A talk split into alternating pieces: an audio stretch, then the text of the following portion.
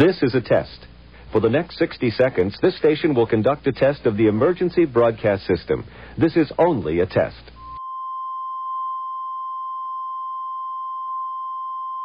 The following program is intended for mature audiences. Oh, you can't be serious, man. You cannot be serious! That ball was on the line! Chalk flew up! Hey, Craig. It's 2015. Wait, it's 2019. And this is This Week in Tennis. He's Craig Doyle. I'm Phil Nasons, and we want to welcome you to the weekly tennis show, the reboot of the weekly tennis show known as This Week in Tennis. Craig, what's happening, my friend? Really, it's 2019 already. It just feels like, you know, we dropped this at the end of last year or something. We're reconnecting. But when, you know, I logged on there and uh, you highlighted to me that we've not done this for like four years, I thought, wow, you know, so much has changed, but on the tennis scene, so much is the same, right? Right, so much is the same. But uh, this is This Week in Tennis. You can find me over at Flash Tennis 31. Craig is over at CD Media, right? CD Sports Media. All right, CD Sports Media. So you got to find Craig. He's been doing some big time soccer or football photography. It's been fantastic watching your rise. I remember we did meet up in 2015. Was it two, no 2016? We were in New York during the U.S. Open, correct? Um, I think it might have been 2015 actually. Okay, um, it was 2015. that's right. Yeah, because it was it was around about the time uh, we stopped doing the show, and uh, you know I remember going over there. I think I saw Murray Kyrgios in the first round, and uh, you know some some really good uh, early round matches. I think um, may, may have even been there the night Rafael Nadal went out to Fognini in a, a five setter on Ashe. Incredible night. Um, and you know we, we kicked back. We had a few beers. We had a few good times, and you know we hung out, didn't we? We sure did. We hung out at that Greek restaurant. Remember that Greek bar by the Madison Square Garden, Sports 33 or something. And I can't remember that girl's name, but it was a lot of fun that night. They treated us very well, and we were really thrilled to be there. We were there all day watching tennis and having a great time. You know, when we look back at 2015, 2015, 2015, Novak Djokovic was the number one player in the world when we stopped doing this show. Andy Murray was the second ranked player. Roger Federer was number three. Stan Wawrinka was number four. And Rafael Nadal rounded out the top five at number five. And you know what? We flash forward to 2019, and there's not much different, is there? No, there's not. I mean, you look at it, Novak Djokovic, he's still the premier player on the tour at the minute. Roger Federer is still up there. Rafael Nadal still up there. I know we've got a couple of new entries in Dominic Thiem and uh, the Medvedev kid. However, you know that's could just be symptomatic of the fact that Wawrinka's had a couple of knee injuries. He's just coming back. Andy Murray's been absent for the best part of two years now with um, hip problems, and you know he's only just started to play singles again in the last month. So you know, you, you, don't know. Maybe Murray and Wawrinka would still be there if not for injuries. But um, the, the, longevity of these guys, Djokovic, Nadal, Federer, these Hall of Fame players, these uh, what they call the golden generation. I mean, it's not just five years, is it? It's it's the best part of a decade and more that these guys have been at the top of the game. And they're and they're aging well too. You know, uh, I would have thought Roger Federer would be finished with tennis by now. Apparently, he is not. He's still winning. Uh, Rafael Nadal, I thought he would be finished by now because of injuries to his knees, and he's still grinding out there. Novak Djokovic, I thought he would just disappear because, well, there was a period of time there where he probably did disappear and only showed up, you know, in body without spirit. And, and but they're still there, and that's incredible. Andy Murray injured. What a, what an issue for that. You know what what a mess. You've got a kid here who won Wimbledon, became English all of a sudden. You know, even Great Britain forgot he was from Scotland for and still do. And, and you've got Stan Wawrinka, and he's number he's not even around now. You know, he I think he's ranked what 29th in the world. He's still there, but he's not dominant as he was maybe that season, that season and a half. But then you've got Dominic Thiem, who I like his game, but I don't think his mind is in there yet. And you've got Daniil Medvedev, who's also playing quite well. And then you've got some other kids. The men's side of things, for the all that consistency, do you think it's a good thing? Do you think it's a good thing that the only three people that seem to win these majors are Novak Djokovic, Ra- Rafael Nadal, and Roger Federer? I cannot get these words out today, Craig. Yeah, I think you know it's a double-edged sword. On one hand, um, when you have these uh, global superstars, these guys that almost transcend the sport. I mean, you know, Roger Federer is a, an ambassador for so many things. He, people who don't even watch tennis know who this guy is. Um, to have him still at the top of the sport, he uh, he's a huge draw. If you want to put it in in that kind of terms, he sells tickets, he sells TV subscriptions. Um, you know, he's he, carries sponsors. Uh, and the other guys, Nadal, Djokovic, it's a similar thing. You know, the longer you have these guys, the bigger the draw it is. These guys have got such a huge fan base that it, it, it draws a customer to the product of tennis. On the other hand, though, you know, these guys are getting to the stage where they're, they're not going to be here maybe in five years. Um, you're going to have to get new stars and from from the business standpoint for tennis it, it, could be quite a difficult few years when these guys disappear because you've got to build these new star names up uh, and they've got to be able to attract the the audiences the the fans in the way that Roger Federer and Rafael Nadal have over the years. And, and that's a good point too because it does revolve around money. It's that's what it is. All sports revolve around money professional sports anyway. The money these guys make God bless him. You know, when you think about how much money, say, Jimmy Connors got for winning the U.S. Open, and uh, you think about how all these great pioneers blazed the trail. Arthur Ashe making what twenty one hundred dollars to win the U.S. Open. It's incredible that the winner of this tournament, eh, first round, Craig, first round, fifty eight grand. You're going to make fifty eight thousand bucks in the first round of the U.S. Open. Isn't that nuts? Can you imagine um, how that's a lot of money, bro? It's a lot of money, and by the way, just to clarify that, you don't have to win to get that money. No, you you're guaranteed fifty-eight grand. Yeah, it's it's it's crazy money, and you know, like there's four of these events um, throughout the year, and they pay. You know, it's maybe not equal money at all four of these Grand Slam events, but if you play first round at all four of these Grand Slam events, you times your 58 grand by four, you know, you do the maths, that's a lot of money. That's a lot of money. And more importantly, that pays all your bills. You're making, you're probably still making, well, you are making a lot more than the average American, and you have no right to complain. No, no, I, I mean, like it's. that's average, that's that's, I, that's four matches, folks. That's four matches for 200 G's and the average American, you, you know, I, I, don't know what the average American salary is. I'm, I'm sure it varies across yes, the country, but you, you know, over here in the UK, you know, just getting to one of these events, losing in the first round, you're probably making three times as much as the average person's salary. So, you know, you could be making 12 times the average person's salary per year. You're living pretty nice lifestyle. You're out in the sunshine most of the year. You're hitting tennis balls. You're keeping yourself fit. Um, you know, you're, you're putting some cash in the bank. It's it's not bad pay, is it? It's not bad pay, especially if you can get there. Now, the big beef is is that it's so hard to get there. Well, no kidding. You know, it's all it, when you when I work with kids, and I still do in the summers at Brookwood camps, and we'll have some tennis academies, week long tennis academies next summer.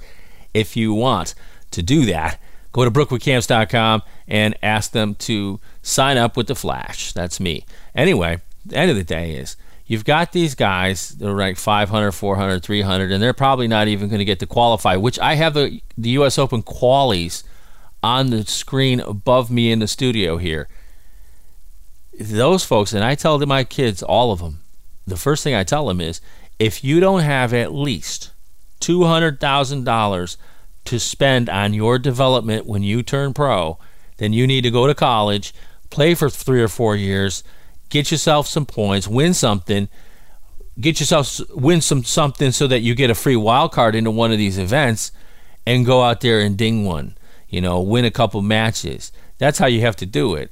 I mean, there's a big beef about well, they make so much money. Well, they do, of course they do, but that doesn't mean that you have a right to be there too because they've gotten there. They had to get there the same way that everyone gets there, right? Yeah, I mean, you got to knuckle down. You got to you got to pay your bills effectively. Um, you know, you you got to be able to swing the racket with the best of them and, and, get yourself into that privileged position. You know, that's not not easy. You look at these Grand Slams. There's only 128 guys and 128 girls on the starting line, so it's not like they're paying thousands of people that money. Um, there is, you know, you, you got to have skill. It's one of those things. It's a true test of character and skill. You can't, uh, you can't cheat your way there. You know, that's it's not going to happen. It's not easy, um, but they wouldn't be paying the big bucks if it was easy. Well, that's exactly right, and, and that's the kind of the thing that you want to get to. You know, you you don't get to climb the mountain at the at the top. You got to start at the bottom, just like everyone else did. And no one just got a wild card into the main draw as their first professional match unless they earned it. See, that's the other thing. We got to earn these things as we go. But the end of the day is this is an individual sport, Craig. And when you look at these kids out there, and to me, they're all kids, I've worked with a lot of them over the years. What you tell them, you got to tell them the bottom line, the truth. You got to tell them tennis is all about, first of all, you need the physical skills. Second of all, you need the mental skills because it's a grind. Because when you're out there eating uh, tuna fish and crackers in a van while you're driving from tournament to tournament, that takes its toll, especially if you're losing in the first round and you're, you're getting hammered and, and, and things aren't working out that way. You also need a great support team. And part of that support team is you need the cash to send you out there to to uh, live out your dream, to give you the to give you to take some of that pressure off you. Because if you have that kind of pressure and now you're you're swinging for uh, cash too to stay alive that's too much for these young people. You know it, it's a shame that they do that. Colleges take kids all the time dude and especially foreign kids because they're more mature and that's your route but don't cry about the fact that you turn pro and you can't win in three years you have to still win you know, Novak Djokovic is the number one player in the world, but he had to win to get there. I mean, you don't just get to hang out there for eight or ten years and hope somebody uh, feeds you while you do it. It's not going to work. No, no, um, that, that's just not how it works. You know, a lot of kids come in, they have a, a sponsor, but you know those sponsors only last so long. Right. They only provide so much funding. I mean, you, you work with kids and that, you'll know that. You'll see kids coming in with a sponsor, and um, you, you, you, might even see some kids out in the tour who who are still there. They, they've not really cracked the top 100, but they're able to play because they come from like a wealthy background. But if if you don't have that finance behind you to get there, it's it's difficult. And you know, you you'll see guys appear and just completely disappear because um, they, they weren't able to perform on the court. They couldn't deal with the, the pressure, or you know, they couldn't get the wins on the board that that got that 58 big ones in their account, you know, or got them to the stage where they could get that, that money in their account. Because that's a lot of juice. You know, back in my day, it cost between $35,000 and $50,000 a year to get through the tour because of all the traveling and whatnot. And, and I get it. I get the the whole cash thing argument, and we need more prize money. But at the end of the day, you still have to win. And if you're not ready to win, you know, then you need to have money behind you or go to college. Stop all the crying about what the game needs to be fixed because at the end of the day, it's all about winning and having all the tools in place in order to perform at your highest level. And one of those tools is you need to get some cash. And you're not going to get any from the flash because I'm not going to do that. But I tell you what they should do, Craig, and this is this has been a stickler for me. They should make some of these guys give their first coaches money you know, because those first coaches, the good ones anyway, who went out there and worked with them at a lot cheaper rate or in free or free lessons for that matter, so that they could get to that level because the cash was so tight, they should come back and tip you or something, don't you think? Anyone in mind? oh, I've got several, but that's okay. You know what? I did it out of the goodness of my heart. I'm only playing. I've never had any kid stiff me. I don't think I ever will, but it is what it is. But we've got this men's side of the draw, Craig. Now, let's not even worry about the draw. It came out about an hour ago, but Craig and I were working, so we kind of missed out on some things. But you got Novak Djokovic as the overwhelming favorite at plus 125. I'm reading these odds off oddshark.com. Plus 125. Is that a bet, Craig, Doyle makes or not? Yeah, like just looking back at the, the last couple of years, a Grand Slam performance, uh, Novak Djokovic tends to win as long as he's not playing on clay, and they only have one of these things on clay. Um, if we just Thankfully. go right back, yeah, well, thankfully, yeah. But uh, if we just go back to the summer there where he played uh, Roger Federer at Wimbledon, I mean, Novak Djokovic was the second best player in almost every stats category all the way through that match. He faced match point um, in the tiebreak in the fifth set. Never really looked like he was going to win it, but uh, you know, guess who won Wimbledon? Yeah, obviously. So he's got to be the guy. I guess you have to play him, but you know, you're not going to pick up a lot of cash betting Novak Djokovic unless you got an outstandingly huge bankroll. And you know, at plus 125, it's not much of a value, but it's hard to bet against him. And you know, there's some other names. Let me throw a couple names at you. Ah, boy, you know what? The whole thing, the the parity is just not there in the men's side. But what about someone like Rafael Nadal? Now he's plus 400. Do you throw some cash his way, or do you pass on this one? Pass or pass or play?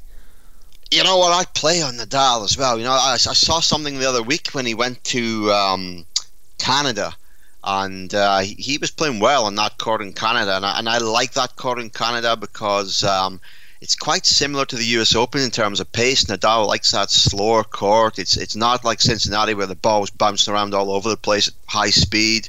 Um, the slower court, it's it, it's not you know as slow as clay.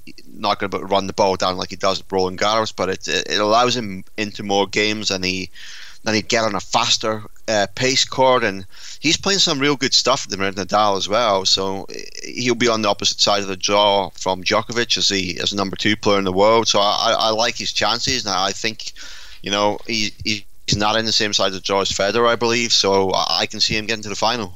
You know, I can too, and I, I probably put some shekels on him. You know, I, I like the way he's played throughout his career. This is a kid, though, when I first saw him play, I think he was about 12, 13 maybe. And, and I said to his uncle, I said, dude, he's just a one trick pony. He's only going to win on clay. And he goes, You're right now. He says, But soon, you watch. He goes, You'd be surprised. And, and damn if he didn't do it. And my hat's off to him. He's probably one of the greatest ever. He should be in that conversation. And maybe when we get bored one day, we'll have that conversation. But at plus 400, you know, it's not a bad idea because you've got Djokovic and Federer on one side of the draw, and then you've got Nadal against everybody else on his side. And let's let's face it, there's a fear factor when you play Rafael Nadal and these young kids, and, and their longevity also works in their favor because most of those kids that they're playing against probably had one of the, one or more of their posters in their bedroom wall, so they're going to be. a little weak kneed when they see Rafael Nadal or a Djokovic or a Federer in that first couple rounds because you know how they like to get in cruise control and just whip your ass, and, and that's something that they do very well. I would do it, but I, I go ahead, Craig. What were you going to say? Yeah, no, I was just going to say you touched on on these guys, and especially the best of five sets format. You know, a lot of these young guys, they just don't know how to play this format against someone like Nadal or Federer. They, you know, they get two sets up, and the next thing you know, these guys are right back on top of them. They can grind it out. Nadal, he, he makes the points long. He makes you work hard, and eventually you just get so tired that you, you know, you're trying to play shots that are not on, or you, you're just not able to play the ball. And he, knows he can use that to his advantage to get through the early rounds if he comes up against a difficult uh, young guy uh, who's uh, trying to take advantage. He can just run them into the ground. And that's what they do. You know, that's a great point too.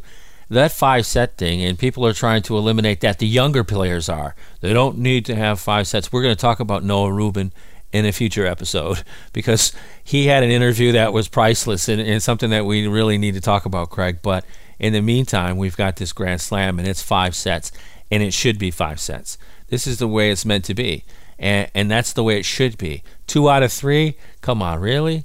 And then, how many will you have the ladies play? You know, one, maybe a super tiebreaker, one of those college, you know, uh, whatever. I, I don't get it. You know, they they they're constantly changing the game. They ruined the U.S. Open because they were crying about fatigue. Everybody else in the world had to go through it, but maybe they don't want to, and maybe that's helped. But to me, it's hurt it. But at the end of the day, five sets is a grind, and that's all part of it. And that's why you go out there and you play in those qualifiers, and that's why you go out there and you bust your ass in places like India and Thailand or wherever, and you learn how to play and you get some experience. And the only way you're going to get that is by doing two things: having the cash and winning. And, and those two things will handle it for you very well. But Andy Murray's not in this tournament. That's a bummer. I was kind of looking forward to it. I think he's on his last leg.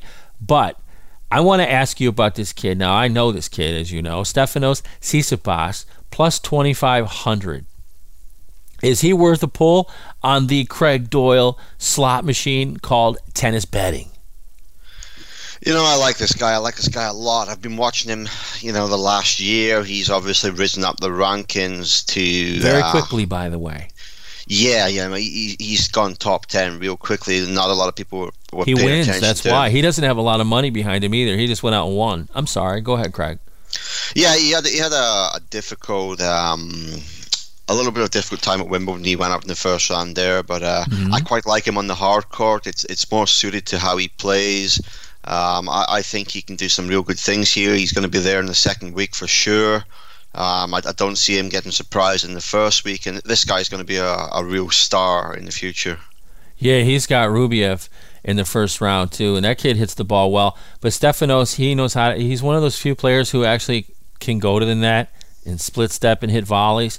He must have had a pretty good coach when he was younger. I, I can't remember that guy's name, but it doesn't matter. I was in Greece at the same time. So maybe maybe maybe we're going to whittle that down before the end of this show, Craig. But the end of the day, you have this. Stefanos is a nice kid, first of all. Two, he works his ass off. Three, you never hear him cry or complain. Four, he's going to go places. But five, the Flash ain't putting no cash on Stefanos Tsitsipas in this tennis tournament. He's not ready to make that next step.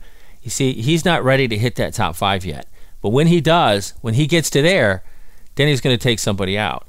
That's what I think. Now, one of the guys that a lot of people want to take out I mean, all kinds of folks want to take out. Commentators want to take this kid out. Everybody in the world wants to take this kid out. The Flash likes him. His name is Nick Kyrgios, and he's at plus 2,800. Craig, this is a long shot for real, but is that the type of long shot you take a bet on? Uh, not Nick Kyrgios. he's, he's just a little bit uh, too random for me. You know, I, I actually love Nick Kyrgios. Um, me too, man. There's so much going on there. He, he generates attention, good and bad. He's got that carefree style. He's, uh, you know, when he's having fun on the court, you can see he's having fun. He's playing all the shots, and you know, some shots you've never seen before. Um, he's just a little bit too self-combustible. You know, every time he he looks like he's getting on a bit of a roll, and uh, you can get behind him, then he, he goes and does something kind of stupid. Um, you know, whether it's throwing his racket or insults towards the uh, match officials or someone in the crowd, or you know, he, he, he just has that temptation that he he can't hold it together long enough to. Uh, get through a tournament these days. But uh, I, I, think like individual matches, I'm going to be throwing down some cash in for the first few matches. I think. Um, definitely value for money. I, would advise people, you know, if you want to watch some stuff, tune in uh, to Nick Kyrgios because he's going to be doing. Uh, he's going to be box office tennis. Now, I, I, don't like to use the term box office too much; it gets overused. But uh, that that guy is definitely a draw. He's definitely someone that brings in the crowds, and whether it's to to watch him explode or to watch the shots he plays, uh, you're always going to get your money's worth watching Nick Kyrgios. Oh yeah, for sure. He's been like that since he was a kid too. I saw him beat somebody left-handed, dude. I mean, he just felt, he just felt like playing left-handed that day, and that's how good he is. And this kid is he's the best tennis player on the tour. He's just not the best winner on the tour. he hasn't gotten to that point yet because maybe he doesn't care. You know, he he gets a lot of heat, a lot of criticism. You know, from people who say they want to help him, but they keep criticizing him, and he gets worse. So maybe they're not helping him anymore because he's not listening. So maybe they need to cool it because you know maybe they're jealous or whatever because this kid hasn't won anything even close. He's won a couple tournaments this year, but he hasn't won any big ones. Craig, not even a big one. He's worth 10 million bucks already. He's just 24. Remember that again. He's just 24 years old. Now Nick Kyrgios is a fantastic player at 2800 to 1 to win. If you put up $100, you're going to win you're going to win 2800 bucks. That's not a bad juice. And that's a kid who could win this tournament. He can beat all those players. He can beat all of them. He's not afraid of anyone.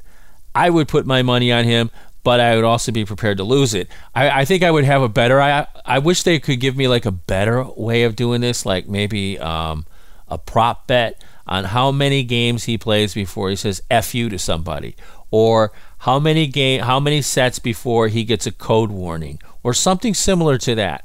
That would be even a better bet. But that's your men's tour. Now, what do you think? Is there somebody that you've got your eye on, Craig, that you think could maybe do some damage in this tennis tournament, maybe even pull off an upset and win the whole shooting match?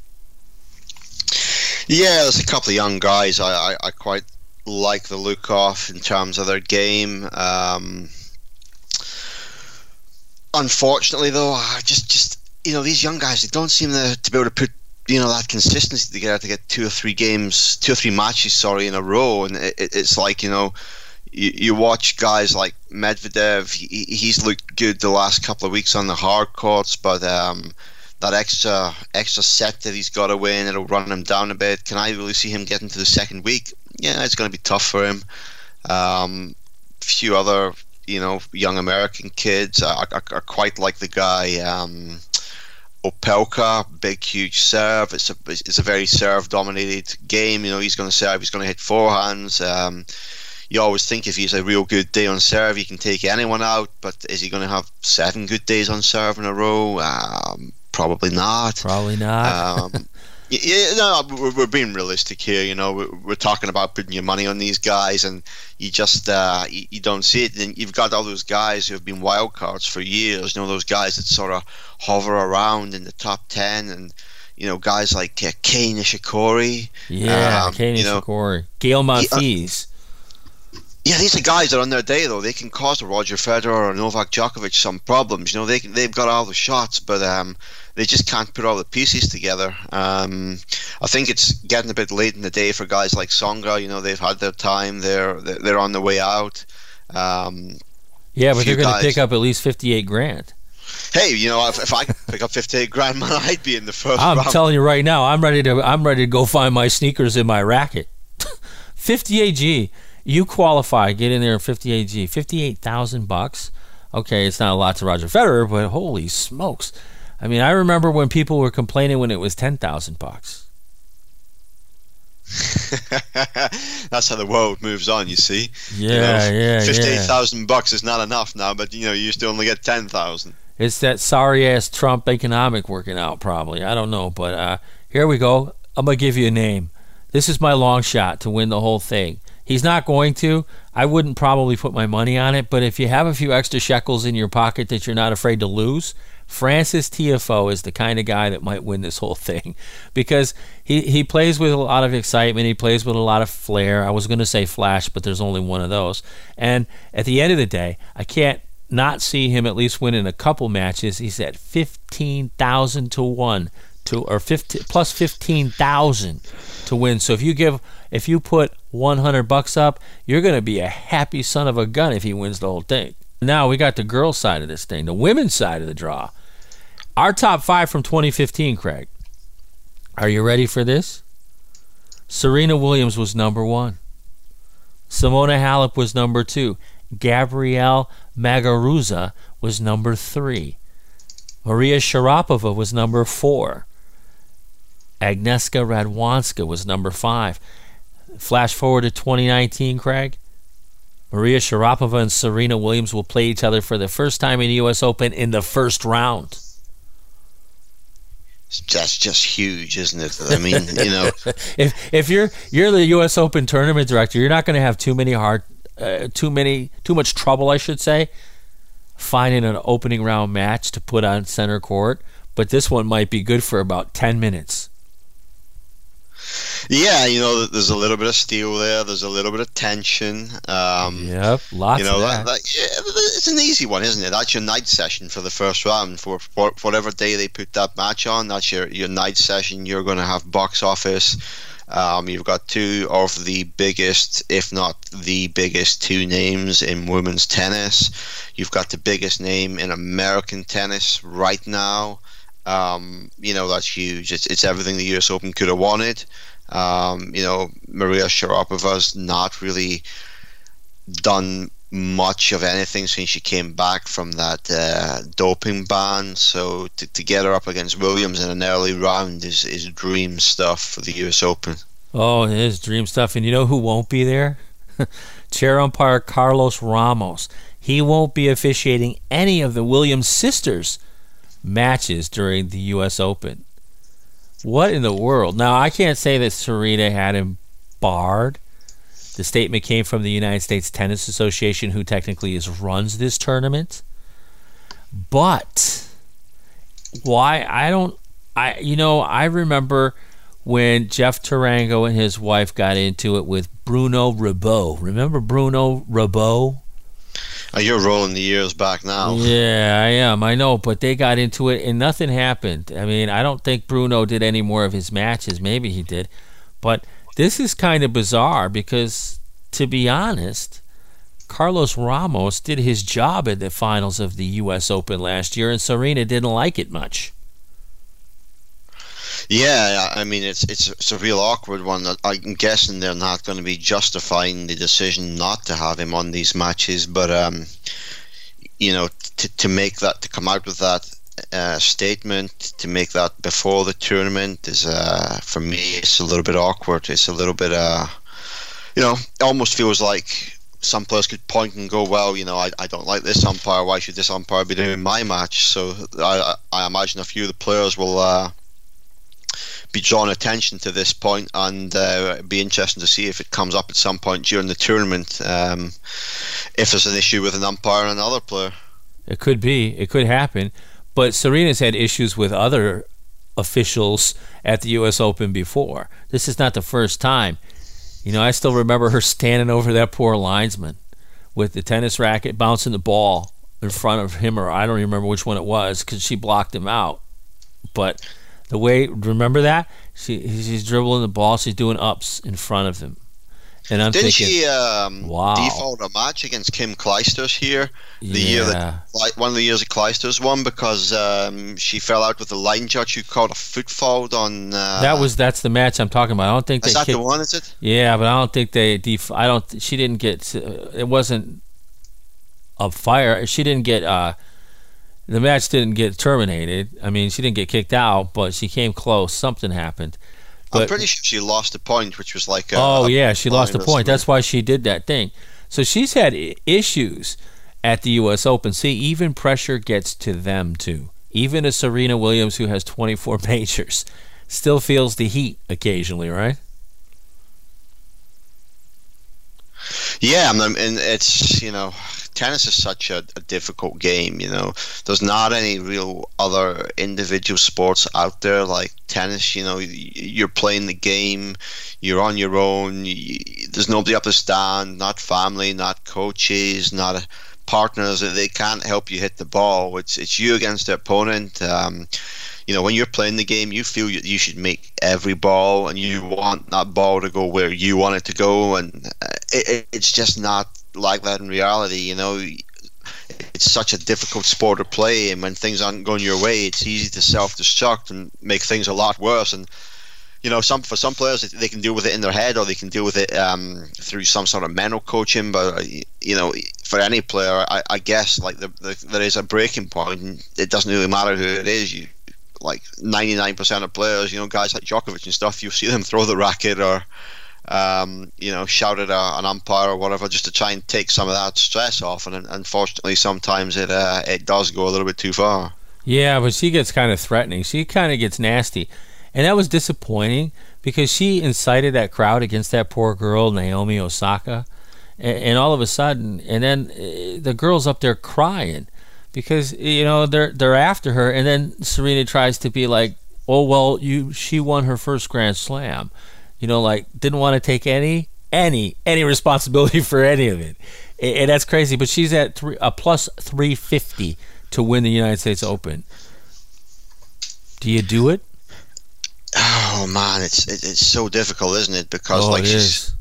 she's got to a few of these um, slam finals, and it, she's just not managed to pull the trigger and uh, you know get over the line and get that that slam in the bag. And it's like you look and there's younger girls, there's fitter girls, there's girls who are in better form, and it's it's so difficult. I mean, uh, to predict a women's draw uh, in the first place is just really really tough. And you know, I I don't fancy Serena here. I, I really don't. I think she might get to the semi-finals, but uh, I've got a feeling we'll, we'll probably see a first-time winner here.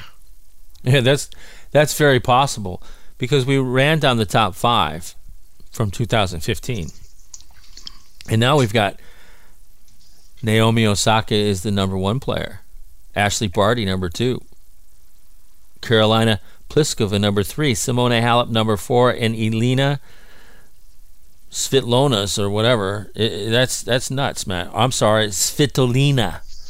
See, I can't even get these names out. There's so many of them, and every week it changes, Craig. Every week a new flavor of the month appears, and on that list, the one that no one seems to be talking about is at plus 700, and that's Simona Halep. That's where I think I'm going to put a few shekels. Simona Halep to win this U.S. Open.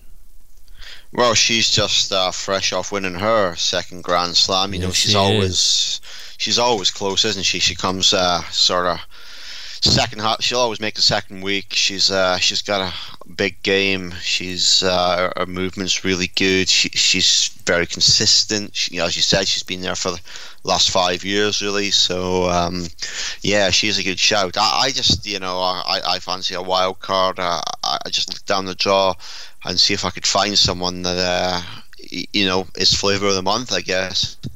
Um, but um, you know, it's one of those the women's joy. You get so many surprises in the first week that almost anything can happen.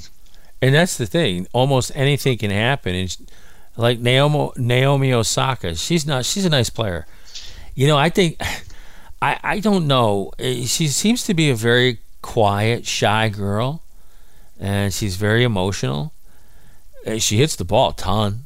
She's a smart tennis player. But Craig, uh, mentally, she sometimes just looks like she's not even having fun. Her body language looks as if the pressure is about to get her. And, and I don't know if I want to put any any any Bob up there on her at plus 800. I don't think she's going to repeat in this tennis tournament. No, no, I, I, don't see that. I think she's been struggling for a while. Um, I think um, with her winning like two Grand Slams on a row, there was a lot of pressure put on her by the WTA. Um, we touched earlier on in the in, in this show about the the men's tour with these three guys who have been there for the past like 10, 12 years, how they're like superstars and they carry the brand. Well, the WTA you know, outside of Serena Williams now doesn't really have that superstar, and they're already, you know, looking for that next woman who's going to carry this global brand. And Osaka came along, won two Grand Slams, and all of a sudden she was like the the next big thing in women's tennis. And I think she's kind of struggled a little bit to uh, get her head around that. It's affected her game. She's uh, not playing as freely or, um, you know, with as much concentration and love for the game as she was before. So I, I just think she's one you want to avoid for this tournament. Yep, I agree with that completely. You know who else I think I want to avoid? Sloane Stevens at plus 1800 to 1. Now, two seasons ago, she did what I thought she would never do. Got to own that one. She won a Grand Slam. But not without controversy. Apparently, her former coach decided, they decided to link back up and he at the time was coaching Monica Puig and just informed her at the last minute that he wouldn't be able to coach her during the U.S. Open and that he was going to be working with Sloane Stevens. That is not very ethical. Welcome to the world of women's tennis. You know, you yeah, see it all the time. Coaches jumping on what the next player that they think is going to give them, you know, a boost to their coaching career. They're going to swap one girl out for the next and you know these girls they don't like it. They don't like each other when this happens and uh, you know that creates a lot of tensions in women's tennis especially with all these coaches um, you know they're looking to get their their meal ticket and um, it could be interesting it could be very interesting with uh, Sloane Stevens coach hooking back up with her ahead of this tournament but um, I think that's probably going to be more of a distraction to her than a help well, she needs an excuse when she loses early because that's what's going to happen. I've never been a fan of Sloane Stevens. You know, she she had that little tennis queen elite before she actually got to that point, and, and maybe she got lucky in 2017. But I don't see her doing that this year. You know, Kamau Murray, whatever. You know, dude, really? I mean, that's what makes coaches look bad. You don't just walk out on your on your pupil a week before the biggest tournament in her life. The U.S. Open is huge. You know, Monica Puig is from Puerto Rico, and that's to her. This is her tournament, and to just sack her a week before the event and go run up and then join up with one of her competition. That's not good. And, and sacking Sven Groeneveld like 48 hours I mean, within 48 hours, there's a whole lot of collusion there. You know, that I think that's a bigger issue than anything else we're going to see at this tennis tournament. People are going to be talking about this the entire fortnight, Craig. Yeah, certainly on the on the um, ladies' side of the draw, the women's draw, there, it's um, you know it's, it's, it's, drama before you even see the first tennis ball in the main draw hit. There's going to be plenty of, of chatter. Um, regarding the coaches, I'm, I'm, sure that might add a little bit of extra tension to some of these matches if these players do meet. So, yeah, you know what it's like at the Open, though. There's always so many stories. You know, it's not always about what's happening on the court. There's so much going on off the court. There's so much, you know, last Grand Slam of the year tensions are high. A lot of players looking to get that big payday or you know get that big title under their belt. A lot of people with aspirations of winning their first one. A lot of people with you know you guys like your Djokovic's and your, your Serena Williams is they, they're looking to uh, set records and break records. So um, going to be a lot of tensions. Tensions running high for the next fortnight for sure. For sure. My wild card here, the one I would put some money on, I like Ashleigh Barty and I like her game. I like how transparent she is about her issues in the past, trying to deal with the stress and the anxiety in tennis and taking a complete season off, which you don't see much, getting refocused, recommitted, getting some more cash, and going to take care of business at plus 1,000. I can deal with that. I think she's going to go far in this event. Yeah, no, good player, real good player. You know, she's uh, she's shown that this year already. Uh, it was a little bit of a surprise when she she got knocked out of Wimbledon. Um, a little earlier than most people would have thought, and I think um, that's maybe taking uh, a little bit of the the hype out of her. The, you're gonna get a better odds now than you would have done um, had she done a little bit better at Wimbledon. So definitely, uh, it's it's not just a, a, gamble. It's not really a wild card. It's it's a real sensible um, bet for me. Who you like? Who you liking as a wild card over there, real quick? Um, I, I, quite like Svitolina actually. Um, I, I, know you, you, said she's top five, and uh, you know she it's maybe not not so much a wild card, but um, I do like Svitolina. I think there's something there. I think um, it would be a hardcore if she does ever win a Grand Slam. So um, I, think I'll uh, I think I'll go with Svitolina as a little bit of an outsider, one that maybe a lot of people don't look at. Yeah, you know what? We'll find out next week, Craig. We'll we'll see how we we're doing so far. You know what? After we got over the hurdle, after I remembered to turn on the recorder, it didn't go too bad, did it?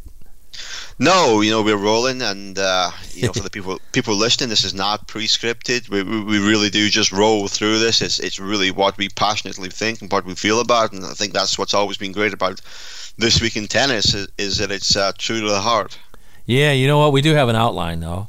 I mean, we do talk about things throughout the week, but yeah, well, you know, like, but then, then, then we go off the reservation like crazy people. But that's a good thing. That's what makes it so good, man. It makes it so much fun talking tennis with you, my friend. Absolutely, you know, if it was a script, it would be uh, boring. You know, you get some of these shows where guys are taking up opinions that they, they don't believe in. This is this is two guys that really believe in the sport and b- believe in what they believe in, and they're going to say it. So I, th- I think that's why it's always been such a successful model that we've operated over here. I still can't believe they got a roof. of what it, you, you're not letting that go. I knew that was going to come before this show ended.